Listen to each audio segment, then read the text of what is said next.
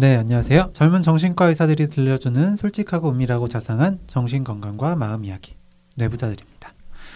네, 먼저 네, 저희 소개부터 하고 시작할게요. 네, 안녕하세요. 게스트 손정현입니다. 어, 뭐 갑자기 또 네. 네, 안녕하세요. 허경입니다. 어, 네. 뭐 이전 방송에서도 얘기했지만 네, 오랜만에 방송을 하게 됐고요. 네. 네. 저희가 이제 다섯 명 중에 두 명, 세 명으로 나눠서 녹음을 하자. 네. 라면서 사다리를 탔는데 네 정현이랑 저더라고요. 보고 좀 어땠나요? 저는 이렇게 붙여놓은 건 좀 오버 아닌가? 그런 생각 그러게요. 들었거든요. 네, 아, 저도 여러 가지 생각이 들었는데 오바라는 게 그러니까 무리라는 얘기죠. 그렇죠. 그렇죠. 무리인데 뭐 하면 되죠. 뭐 방송인이잖아요. 일단 허경 선생님. 저요? 네. 저 되게 부족한 방송. 유명 유튜버 겸 유명 유명이라고 준 방송인 아직까지. 욕먹어요. 네, 네. 욕먹. 네, 구독자 4천 넘었잖아요. 지금요? 네. 6천은 넘었어요. 아 6천이에요? 네. 아 미안해요. 5천 이벤트 했는데 아 그러게. 너무하네. 아 그러네. 아나 네. 어제도 들었는데. 아, 정말. 네. 아무튼 음, 저는 뭐 걱정 안 하고요. 음, 음. 무리 아니라고 생각을. 아 그리고. 예그 네. 아마 이제 방송 들으실 테지만 네, 먼저 한 방송에서 어, 정현이가 너무 달변이더라고요. 음, 말 너무 잘해요. 네. 하여튼 그래서 네. 어, 음. 서로 좀 힘들지만 네, 네. 도와가면서 네, 진행해 보도록 하겠습니다. 네. 네, 오늘 시간은 노답, No No. 뇌답 Yes. 예 시간이죠. 네, 청취자분들의 네, 고민을 받아서 저희가 좀 답을 드려보는 그런 시간인데요. 오늘은 어떤 사연일지 불안 요정 손정현 선생님 목소리로 들어보겠습니다. 네.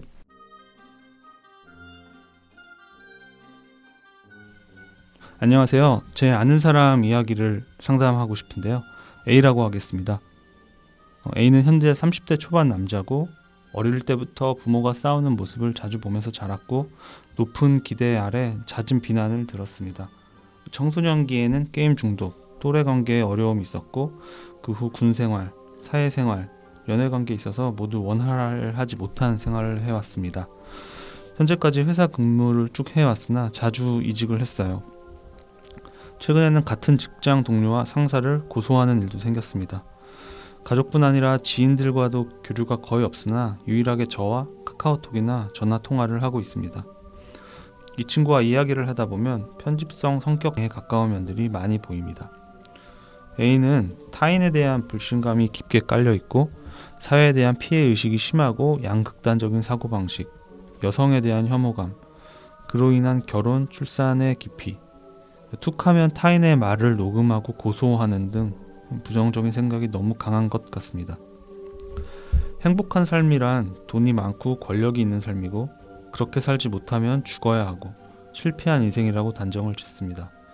겉으로 보기에는 월급을 탈탈 털어서 근사한 차도 사고 명품 시계와 가방 등으로 치장을 하고 다니지만 이야기를 해보면 자존감이 엄청 낮다고 느껴집니다. 좋아하는 여자가 있어도 어차피 나는 안 되니 대시를 안 하고 내가 번 돈으로 예쁜 여자들을 멋대로 할 수 있는 술집이나 다니며 사는 게 삶에서 유일하고 소소한 행복이라 생각합니다. 본인의 이런 생각이 맞다고 생각하고 다른 사람들도 다 자기와 같은 생각을 가지고 인생을 힘겹게 살아가고 있다고 생각합니다. 물론 돈 많고 예쁜 여자를 가진 남자를 제외하고 부모님께서 평생을 식당 일을 하면서 30년 이상 아침에 나가서 저녁에 퇴근하시고 친할머니가 집에 계시긴 하셨으나 그분도 따뜻하게 대해주시기는커녕 잔소리만 하셨다고 말을 합니다. 여지껏 단 한 번도 가족 식사나 여행 등도 가보지 않았다고 하고요. 전 직장에서 직장 동료에게 BJ 누구보다 B가 더 예쁘다 이런 카톡을 보냈는데 그 내용을 당사자인 B가 듣고 성희롱이라고 했으며 그로 인해서 직장 내에서 따돌림을 당해 퇴사를 하고 고소를 한 상태입니다. 그로 인해 억울함과 분노가 극심한 상태이고 다른 직장에 취업을 하는 데 있어서도 제한이 생겨 B에 대한 혐오와 분노가 극에 달해 있는 상태입니다. 아직 재판 중이라 결과는 안 나왔지만요. 지금껏 수도 없이 A의 부모님은 정신과에 가보자고 했지만 나는 정신병자가 아니다 라고 하면서 심하게 거부를 하고 있습니다. 가족들은 도대체 어떻게 해야 할지 죽고 싶을 정도로 너무 힘들다고 합니다. 물론 본인도 사는 게 너무 힘들다고 하소연을 하고요. 제가 정신과 상담을 권유한다고 해도 결국 똑같이 나를 정신병자 취급하는구나 라고 반응할 게 뻔해요. 상담을 권유하기가 매우 어려운 상황입니다. 저의 첫 번째 질문은 어, 이 친구 A의 증상으로 봤을 때 편집증적 성격 장애가 맞는 것 같은지 두 번째 질문은 어떻게 하면 이 친구가 정신과 상담을 갈 수 있게 설득할 수 있을지 그리고 마지막 질문은 저를 포함한 이 친구의 주변 사람들은 이 친구를 어떻게 대해야 할지 입니다. 바쁘시겠지만 꼭 답변해 주시길 기다리겠습니다.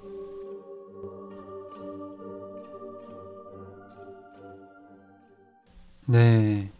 어, 학창 시절부터 또래 관계에 문제가 있었는데 이후에 뭐 군생활, 사회생활, 연애 관계에서 반복적으로 어려움을 겪고 계시는 그 지인에 대한 사연을 보내주셨어요. 네. 네, 이 A님께서는 어, 다른 사람들하고는 교류가 거의 없는데 이렇게 사연 보내주신 분하고는 꾸준히 연락을 하고 계시나 봐요. 음, 네, 아마 상당히 좀 가까운 사이인 것 같고, 네, 이 사연자분께서 이야기를 잘 들어주시는 것 같다 네. 생각이 듭니다. 그런 만큼 옆에서 보면서 정말 힘드시겠구나 하는 생각도 들었어요. 음. 그이 A님 가족들도 굉장히 힘들어 하시는 것 같고 A님 무- 문제로 인해서 그리고 본인도 많이 힘든 건 분명한데 치료를 거부하고 있는 상황인 것 같죠. 네, 많이 안타까운데 어, 쭉 보다 보면 이 사연 속에서 분명히 이분이 이 사람에 대한 불신이 심하시구나라는 생각이 많이 드는데 그게 어떤 주의 특정한 대상이 아니고 이제 기본적인 사람에 대한 불신이 높은 분 아닌가. 그것 때문에 또 지금까지 생활에 어, 어려움이 많으신 건 아닌가 그런 생각이 드네요. 네, 맞습니다. 어, 자존감이 부족한 것, 그리고 사람에 대한 믿음이 부족하다. 이게 A님의 핵심이 아닐까 네, 싶은데요. 어, 우선 첫 번째 질문으로 사연자분께서 어, 이 A님이 편집성 성격 장애가 아닌지 궁금하다라고 하셨잖아요. 음, 어.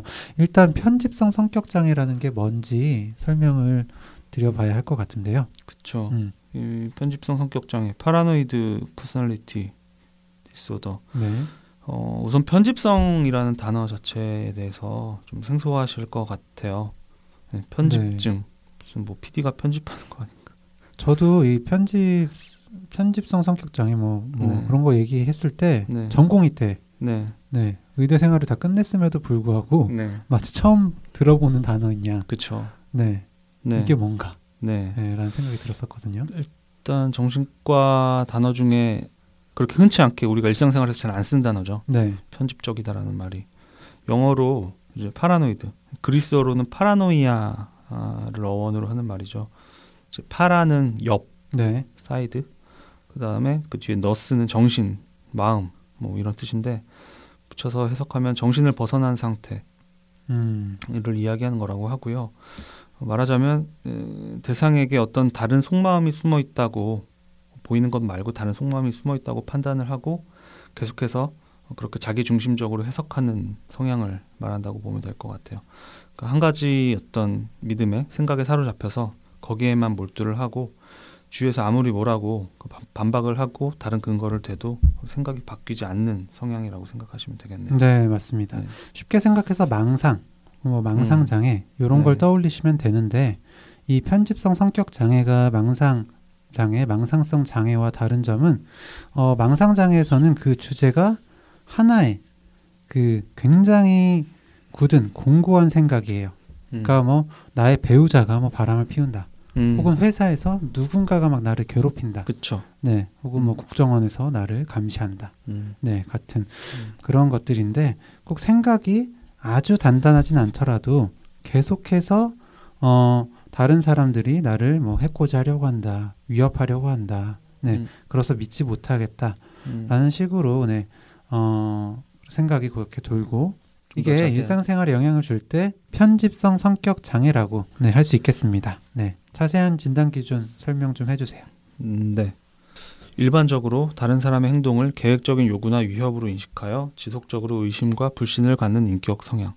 여기서 말하는 일반적으로라고 하는 게 방금 교영이가 말했듯이 어떤 일상에서 접하는 여러 가지 상황들에서 제너럴하게 말 그대로 그렇죠. 네. 어, 그렇게 느낀다는 성향을 말하는 거고 예.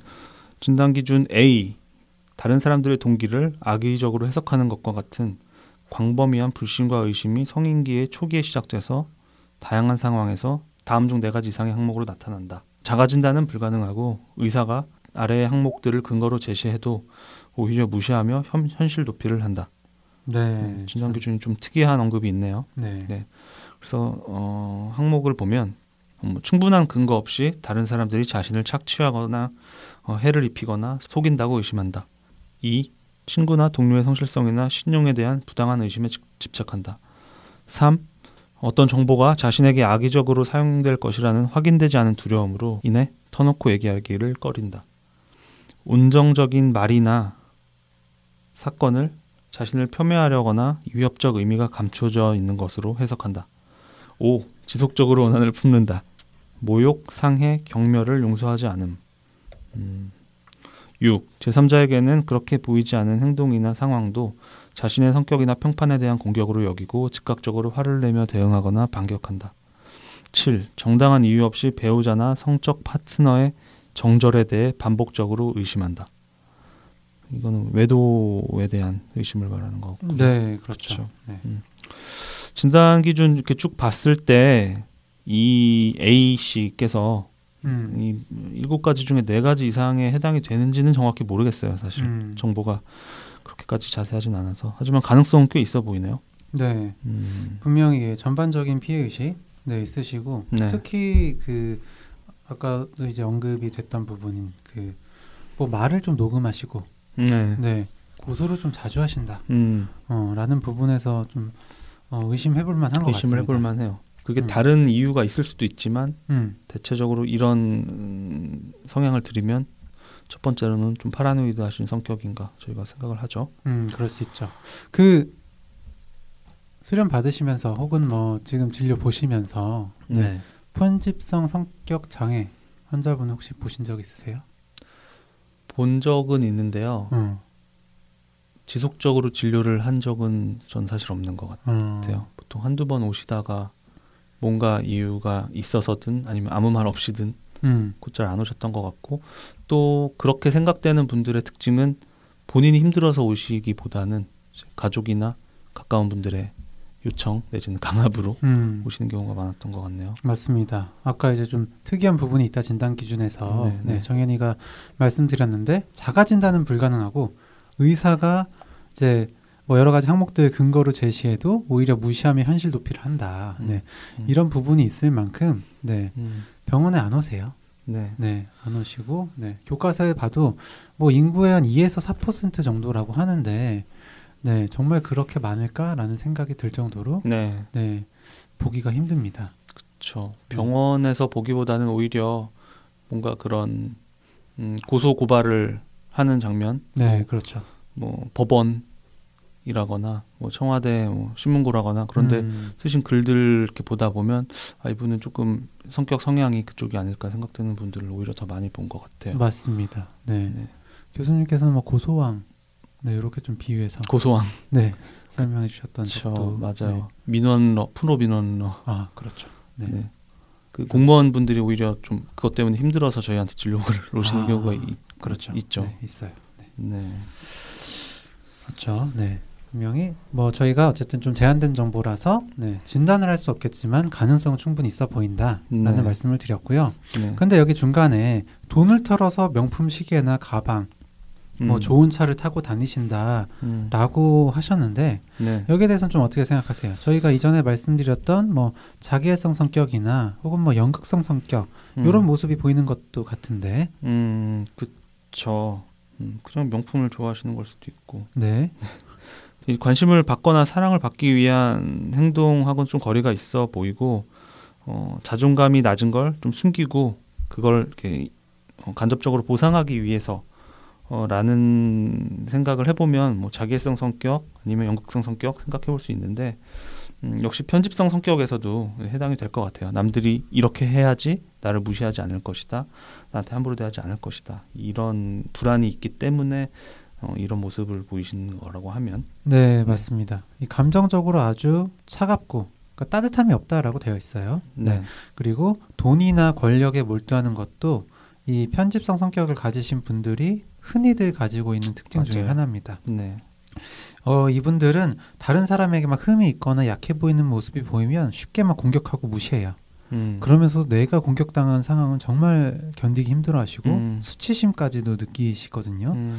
그러다 보니까 공격에서 스스로를 방어하기 위한 방법으로 이런 권력이나 음흠. 네, 돈에 몰두하시는 게 아닐까 음. 네, 라는 생각이 들었습니다. 음흠.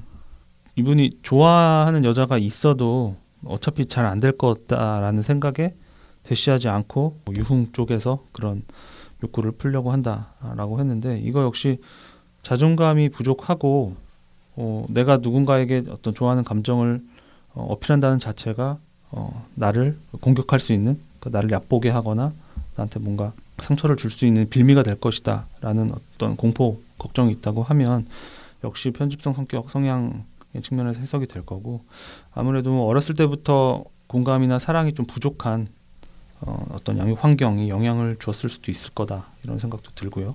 음, 그 할머님이 주 양육자셨고 부모님은 굉장히 일을 하느라 바쁘셨다고 했고요.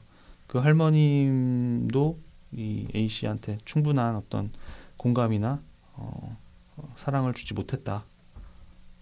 역시 사실 본인, 본인의 이제 기억이기 때문에 뭐 사실과는 좀 갭이 있을 수도 있지만 네, 어쨌거나 본인에게는 이런 경험으로 남아 있기 때문에 어, 영향을 줬을 수 있겠죠. 음, 그러게요. 네, 어쨌든 또 부모님께서 계속 싸우시는 모습을 보면서 자랐다고 하셨잖아요. 음, 그렇죠. 그런 만큼 네, 그런 불신, 네, 좀 믿지 못하겠다라는 음. 마음이 생겼을 수 있고, 네. 네, 높은 기대가 있으셨다고 했는데 이런 높은 기대가 그런 돈이나 네, 음. 권력, 네, 요것과 좀 관련이 있었던 건 음. 아닐까라는 생각이 들어요. 아 부모님이 이분한테 네, 가졌던 네, 기대. 네, 네. 아, 그러니까 그 그러네요. 부모님의 그런 기준을 음흠. 네, 스스로의 기준으로 좀 만들면서 음, 네. 음.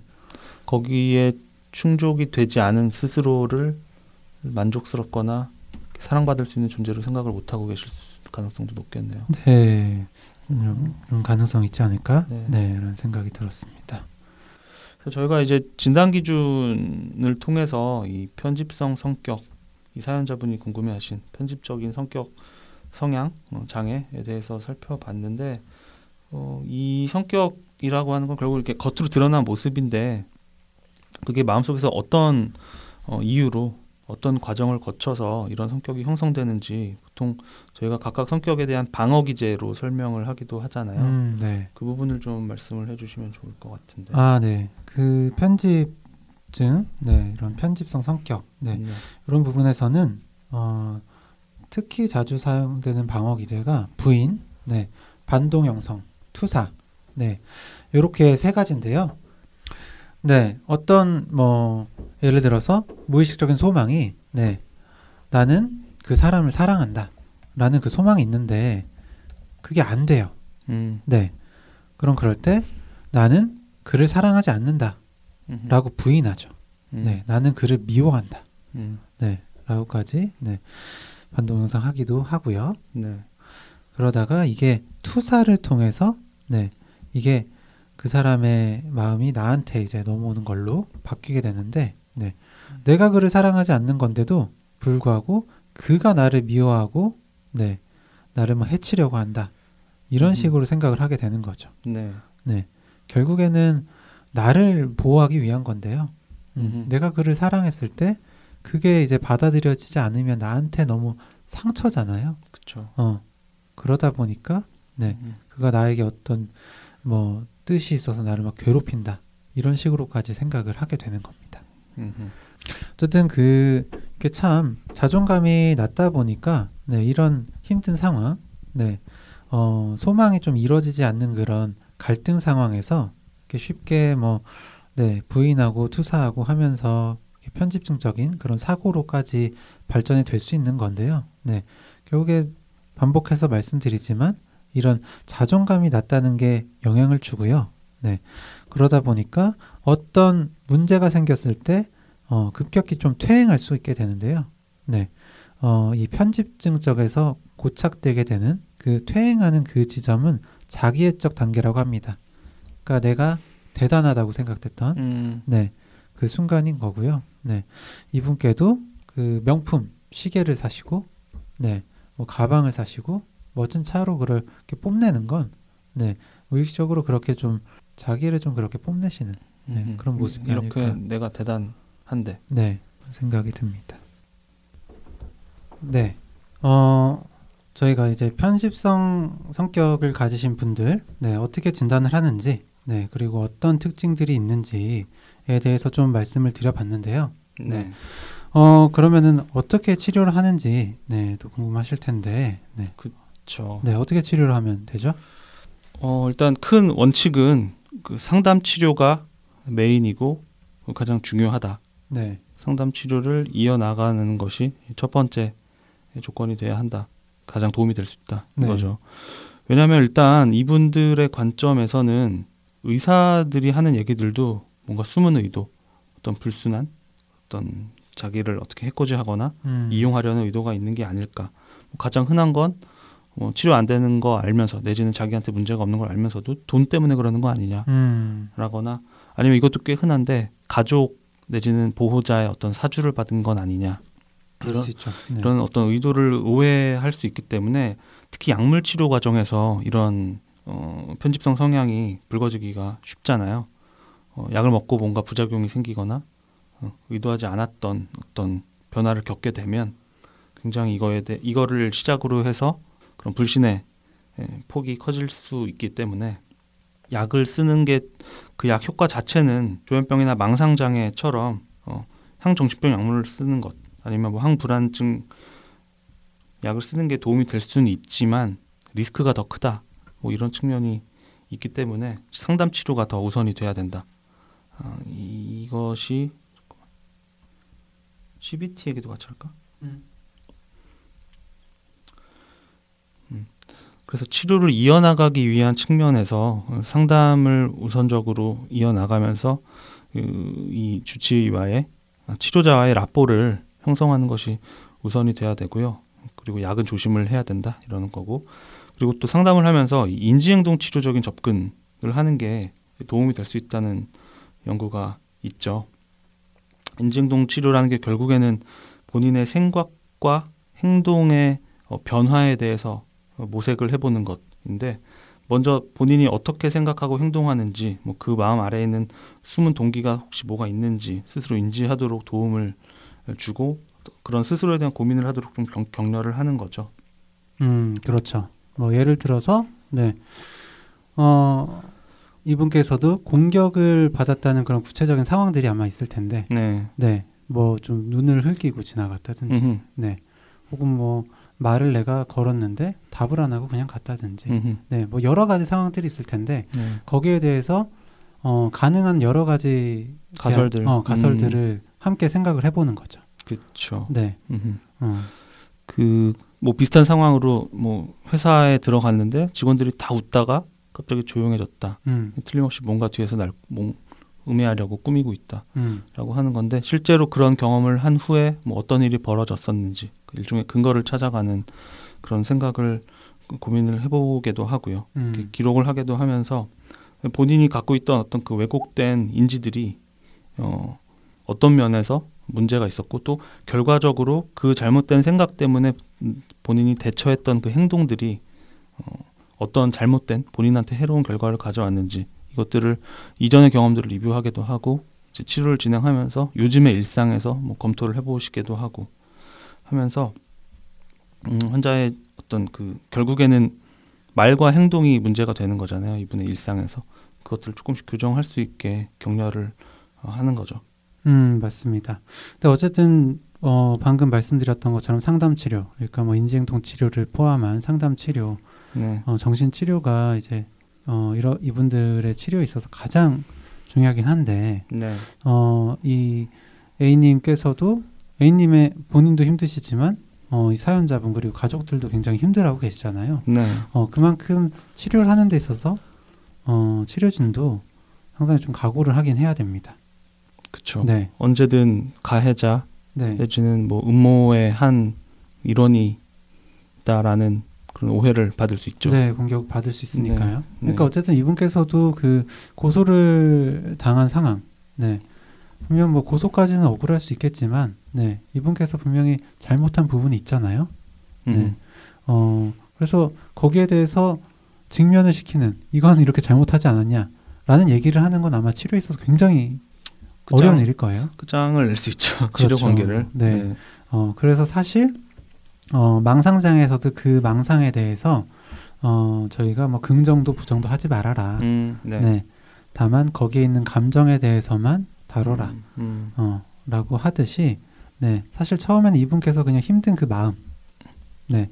얘만 다루는 게 처음에 초점이 돼야 될 거예요. 그쵸. 네. 세상 모든 사람들이 내 눈앞에 모든 사람들이 나를 해코지 하려고 한다라는 네. 그 뷰에서 얼마나 본인이 힘들었을지 불안하고 화가 났을지 일단 그 감정을 다루는 게 먼저겠네요. 네. 그런데 네. 거기서도 힘든 것은 네. 이분들께서는 호의를 네. 역시 예, 어디 네. 뭐 어떤 뜻이 있어서 그런 거 아니야? 음, 라고 음. 생각하기 때문에 치료자 역시도 약간은 감정적으로 거리를 둬야 된다. 음, 라는 얘기가 있거든요. 음, 네. 그렇죠. 그러니까 네. 참그 감정을 다루면서도 어, 따뜻하거나 그런 건좀 그렇죠. 멀리 해야 된다. 지나치게 공감적인 표현도 경계해야 되고 네. 도움을 주려는 제스처도 조심해야 되고 음. 참 네. 어려워요. 쉽지가 않은 것 같아요. 네. 네. 어, 그리고 어, 상담 치료 뭐 뿐만 아니라 이제 약물 치료도 도움이 될 수 있습니다. 네. 약물 약물 치료는 어, 기본적으로는 어, 이런 힘든 생각들, 힘든 상황에 동반된 어떤 불안, 네, 초조, 그렇죠. 네, 긴장 이런 거를 다루기 위해서 사용을 하고요. 네, 그러다 보니까 뭐 항불안제, 네. 네, 혹은 뭐 힘든 생각 자체를 좀 조절하기 위해서는 어떤 한 항정신병 약물, 네, 네. 요걸 사용하기도 하는데 항정신병 약물을 사용할 때는 네, 초반에 이런 불안이나 이런 게 더 심해질 경우에 네, 굉장히 또 편집적으로 해석을 하실 수 있기 예, 때문에 치료가 끝장날 수 네, 있죠. 네, 예. 조심을 해야 됩니다. 그래서 만약에 이런 고민들 어, 직장 사람 직장 사람들이 날 해코지 하려고 하는 것 같다 이런 생각에 빠져 있으면 불안 초조하고 밤에 잠을 못 주무시겠죠. 음, 그럼 밤에 잠 못 자면 다음 날 더 예민한 감정 상태에서 그런 편집적 성향은 더 어, 좀 나쁘게 작용을 할 거고 음, 그 고리를 끊기 위해서 말하자면 잠만 푹 주무시게 돼도 그 성격 성향은 어느 정도 완화가 될 수 있고 본인도 덜 힘드실 수 있으니까 그걸 조금 경험하시게 되면 아, 약이 나한테 좀 도움이 될 수도 있겠구나 정도를 시작으로 해서 약을 드시기에도 할 수 있겠지만 조심을 해야 될 거고요. 네. 어쨌든 저희가 좀 너무 힘들다 라는 말씀을 드려서 네. 네, 더 그 막막한 마음이 더 심해지시진 않으셨을까라는 음, 걱정이 되기도 하는데요. 네. 어, 그래도 병원에 일단 오신다면 네. 네, 또 가능성이 분명히 있을 것 같긴 하거든요. 네. 근데 이분께서 이제 두 번째로 질문해 주신 네, 어떻게 하면 병원으로 네, 음, 좀 가게 설득할 수 있을지 음, 네, 질문을 해 주셨는데 네. 어떻게 하면 좋을까요?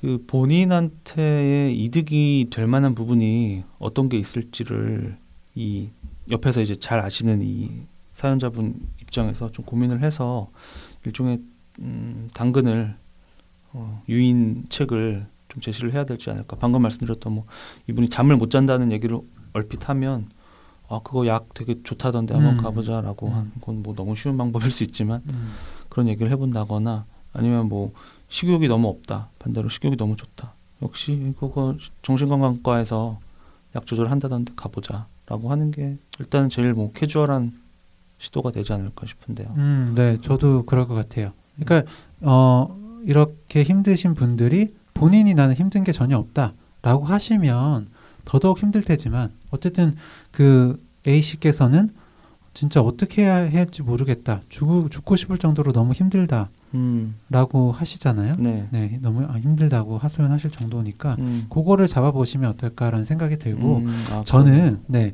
그 지금 법적인 문제가 좀 걸려 있으시잖아요. 네 네, 지금 고소 어, 진행 중이라고 네. 고소를 당해서, 당해서 네, 네. 진행 중이시니까 네, 그런 부분에서 네, 실질적인 이득이 도움이 될 수 있다. 네, 그러니까 뭐 심리 평가를 좀 받아본다든지, 네, 네. 네, 네, 혹은 뭐 좀 도움이 될 수 있는 치료를 좀 받으면서, 네. 네, 뭐 이런 식으로 해서 좀 네, 그- 이차적인 이득이긴 한데, 그렇죠. 네, 그렇게라도 해서 처음 음, 시작을 하게 해보시면 음. 어떨까 생각이 음. 듭니다. 그렇죠. 그렇게 이차적인 이득을 제시를 하고 오시게 해도 그게 뭐 누군가한테 지금 해를 이- 끼친 상황이 아니라고 하면 그런 권유를 해보시는 것도 답일 것 같아요. 네, 음, 네가 지금 처벌을 받게 될 수 있는데 이러이러한 부분에서는 좀 어, 도움이 될 수 있다 법적으로 이렇게 얘기를 해서 네. 그렇죠. 어쨌든 뭐 이번에 일에 있어서는 분명히 처벌을 받아야겠지만 이런 부분이 계속 반복이 되거나 하면은 그렇죠. 네. 이분께 문제가 되는 거니까 네. 네. 이런 거 어디서 좀 문제가 됐던 건지 네, 음, 혹은 뭐 찾아보자라든지 음, 다음번 뭐 어, 재발 방지를 위해서라도 좀 음, 상담을 받아보는 건 어떻겠느냐 음, 음. 이런 식으로 해보는 건 어떨까요? 음, 그러게요. 그리고 가족이 권유를 했을 때 나는 정신병자가 아니다라고 반발을 하고 화를 냈다라고 하셨는데 아, 이럴 때는 병원에 오시게 되면 저희가 정신병이 아니고 이거는 뭐 정서상의 문제 내지 성격 성향의 문제는 전혀 별개다 치료가 될 수 있다 가- 다른 개념이다 이런 말씀을 드릴 텐데 이 주위에 계신 일반인 분들 입장에서는 쉽지가 않을 것 같기는 하네요. 음, 음, 아, 어려워요, 참. 그, 이분이 지금 유일하게 연락을 하는 사이가 이 사연자분이라고 하셨잖아요. 네, 그럼 뭔가 정서적인 안정감, 내지는 이 사람이라면 그래도 믿을 수 있다? 이런 느낌이 있으실 것 같아요. 어, 어떻게 보면 부모나 다른 누구보다도 지금 신뢰하는 사람, 그나마, 일 수 있을 것 같아서 하여튼 이분의 역할이 중요할 것 같기는 어, 한데, 음, 뭐 아까 말씀드렸던 거랑 사실 같은 얘기인데, 뭐 이분이 잠에 대한 호소를 한다면 뭐 그걸 자꾸 일단 데려가는 방법도 있고, 아니면 뭐 일을 하는데 집중력이 너무 떨어진다. 요즘 건망증이 많다. 라고 하면 역시 뭐 ADHD라거나 그런 쪽의 음. 평가를 한번 해보는 게 어떻겠냐. 그래서 음, 좀 본인이 어, 관심을 가지실 만한 이슈를 좀 잡고 얘기를 잘 듣다가 좀 음. 잡아서 권유를 해보시면 어떨까 싶네요. 네, 네. 그리고 마지막 질문이셨죠? 네, 어, 좀 사연자분 본인을 포함한 음, 가족들은 어떻게 대해야 할지에 대해서 네, 질문을 주셨는데요. 네. 음, 음, 아까 얘기했다시피 본인의 그 의심과 의혹에 가득 찬 그 관점에 대해서 뭐 반박하거나 공격하는 게 도움이 되지는 않는다. 이게 제일 큰 어, 원칙일 것 같아요. 어, 또 뭐 회사 사람들이 나를 어떻게 하려고 한다. 밖에서 이런 일이 있었는데 너무 화가 난다라고 했을 때 네가 또 예민하게 군다라거나 또 의심병 들었냐 이런 식의 뭐 비판하고 뭐 훈계하고 조언하고 뭐 이런 것들만 일단 음. 안 하시는 게 첫 번째일 것 같아요. 그런 생각 때문에 이분이 뭔가 위험한 계획을 세우고 계시다라고 하면은 뭐 조금 다르겠지만 그런 감정 자체에 대해서 인식 자체에 대해서 반, 반박을 하는 건 기본적으로 어, 오히려 더 가족들도 내 편이 아니구나 이렇게 생각하게 되는 단초가 되지 않을까 싶네요. 음, 네. 또 뭐가 있을까요? 음, 저는 사실 사연자분께서는 이미 지금 잘하고 계시지 않을까요? 그러게요. 그러니까 유일하게 음, 연락을 아직까지 주고 받으면서 음, 속마음도 좀 하- 말씀을 하시는 것 같아요. 그러네요. 그러니까 지금처럼 하셨던 거 어떻게 좀 하셨길래 좀 마음을 열고 네, 음, 연락을 할까? 라는 걸 좀. 생각해 보시고 네, 네. 그 포인트를 좀 잡아서 가족들한테도 음, 만약에 전달이 되신다면 음. 네, 전달을 해 보시면 좋을 것 같고요. 음, 어, 저는 어떻게 해야 되실지 모르겠다면 어떻게 해줬으면 좋겠는지를 그냥 물어보셨으면 좋겠습니다. 음, 당사자한테요. 네, 음, 뭐 요즘 뭐 힘든데 어떻게 해줬으면 좋겠는지 음, 네 물어보고 네, 음, 거기에 따라서 해주시는 게 네, 네. 그래도 네 부담도 좀 덜하고 그러게요. 네. 그게 조금 더 깊은 감정을 그리고 생각을 끌어내는 방법일 것 같기도 하네요. 네. 어쨌든 이분께서는 어, 참 공감받고 위로받고 이랬던 경험이 참 부족하셨을 거예요. 네, 네. 뭐 도망치고 좀 많이 힘드셨던 것 같은데 네. 가족 관계에서도 그런 걸 느끼기 힘드시고 네. 그래서 더더욱 어, 그러셨던 거지. 근데 이게 사실 이 A 씨에 믿을 믿고 의지하는 사람이 한 명 있다라고 하는 것과 없는 것과의 차이는 되게 크잖아요. 아, 그렇죠. 이게 네. A 씨가 갖고 계신 건강한 부분일 수도 있고 허경 선생님 말한 대로 이 사연자분께서 굉장히 뭔가를 지금 잘 해주고 계셔서 능숙하고 성숙하게 잘 대처를 하고 계셔서 이 A 씨가 믿음을 아직은 갖고 계신 걸 수도 있어서 음. 그리고 어쨌든 그 속마음에 대해서 꽤 얘기를 하셨거든요. 그러니까요. 네. 그러니까 완전히 음. 편집성 성격 장애라고 하시면 이 정도로 감정 표현 많이 안 하셨을 것 같아요. 음, 네. 맞아요. 어, 근데 어쨌든 그 어렸을 때부터 이렇게 뭐 친할머니가 주로 키워주긴 하셨지만 따뜻하게 대해주기는커녕 뭐 잔소리만 하셨다 음. 이런 말씀들을 다 해주신 걸 보면 음, 음, 그거를 음. 또 원하시는 것 같거든요. 그러게요. 네, 음. 가족들께서 뭐 분명히 힘드시겠지만 이런 부분을 좀 해주시면 음. 네, 좀 변화하실 수 있지 않을까. 네. 네, 뭐 너무나 저희가 자주 드리는 말씀이라 식상하실 수 있지만 그 들어주는 거 음, 음. 그리고 위로하고 공감하는 거 조금 조심스럽게 네, 너무 지나치게 적극적으로 하면 그거 역시 이제 의심을 키울 수 있으니까 좀 들어주고 아 힘들었겠다 음, 정도의 말을 이분이 많이 들어보시지 못했을 것 같아요. 음, 어, 이런 성향으로 살아오셨으면 음, 공감해준 사람 별로 없었을 것 같아요. 음, 그 정도만 해주셔도 음, 많이 도움이 되지 않을까 싶고 음, 병원에 데려가는 것까지는 뭐 당장은 어렵고 좀 본인이 거부, 거절할 수 있어도 그런 믿음의 관계를 어느 정도 유지하시고 지내다 보면 언젠가는 본인이 도움을 요청하실 수도 있거든요. 나 지금 사실 이러이러한 상황이라 너무 힘든데 어떻게 하면 좋겠냐 음, 라고 할 때 뭐 조심스럽게 예, 권유를 해보실 수도 있을 것 같고요. 아, 네, 중요한 얘기네요. 그리고 또 한 가지는 이 사, 사연자분이 굉장히 좀 걱정을 많이 하시는 것 같은데 아까 저희가 얘기했죠. 이 의사들도 굉장히 힘들어하는 음, 능숙하게 다루기 쉽지 않은 성격이잖아요. 옆에 있는 가족이 하기는 더 어려우실 거예요. 네, 저희가 예전에 뭐 경계성 성격에 대해서 비슷한 말씀 드린 적이 있을 텐데 사실은 편집성 성격이 더 치료 이 장면 상담실에서 치료를 끌어나가기에는 어려운 성격이지 않을까 네, 싶어요. 음, 경계성 성격은 너무 강렬한 애착을 느꼈다가 그게 좀 왔다 갔다 하는 음, 그런 부분이 문제라고 하면 편집성 성격은 조심스럽게 이렇게 모래성을 쌓듯이 라포를 쌓아 가다가도 뭔가 하나의 단초 때문에 다 와르르 무너질 수도 있는 거고 그렇기 때문에 너무 부담을 안 가지셨으면 좋겠어요. 이 네, 네. 사, 연자분 입장에서. 어, 부담도 그렇고요. 네. 네. 가족들 입장에서는 뭐 이렇게도 해보고 저렇게도 해보고 다 안 된다. 어, 라면서 충분히 도와주지 못했던 죄책감을 가지실 수도 있는데, 네, 네. 뭐 진짜 그런 죄책감은 안 가지셨으면 좋겠습니다. 네. 네. 저희가 늘 말씀드리지만 환경도 중요하지만 타고난 기질도 큰 거니까 네. 그러네요.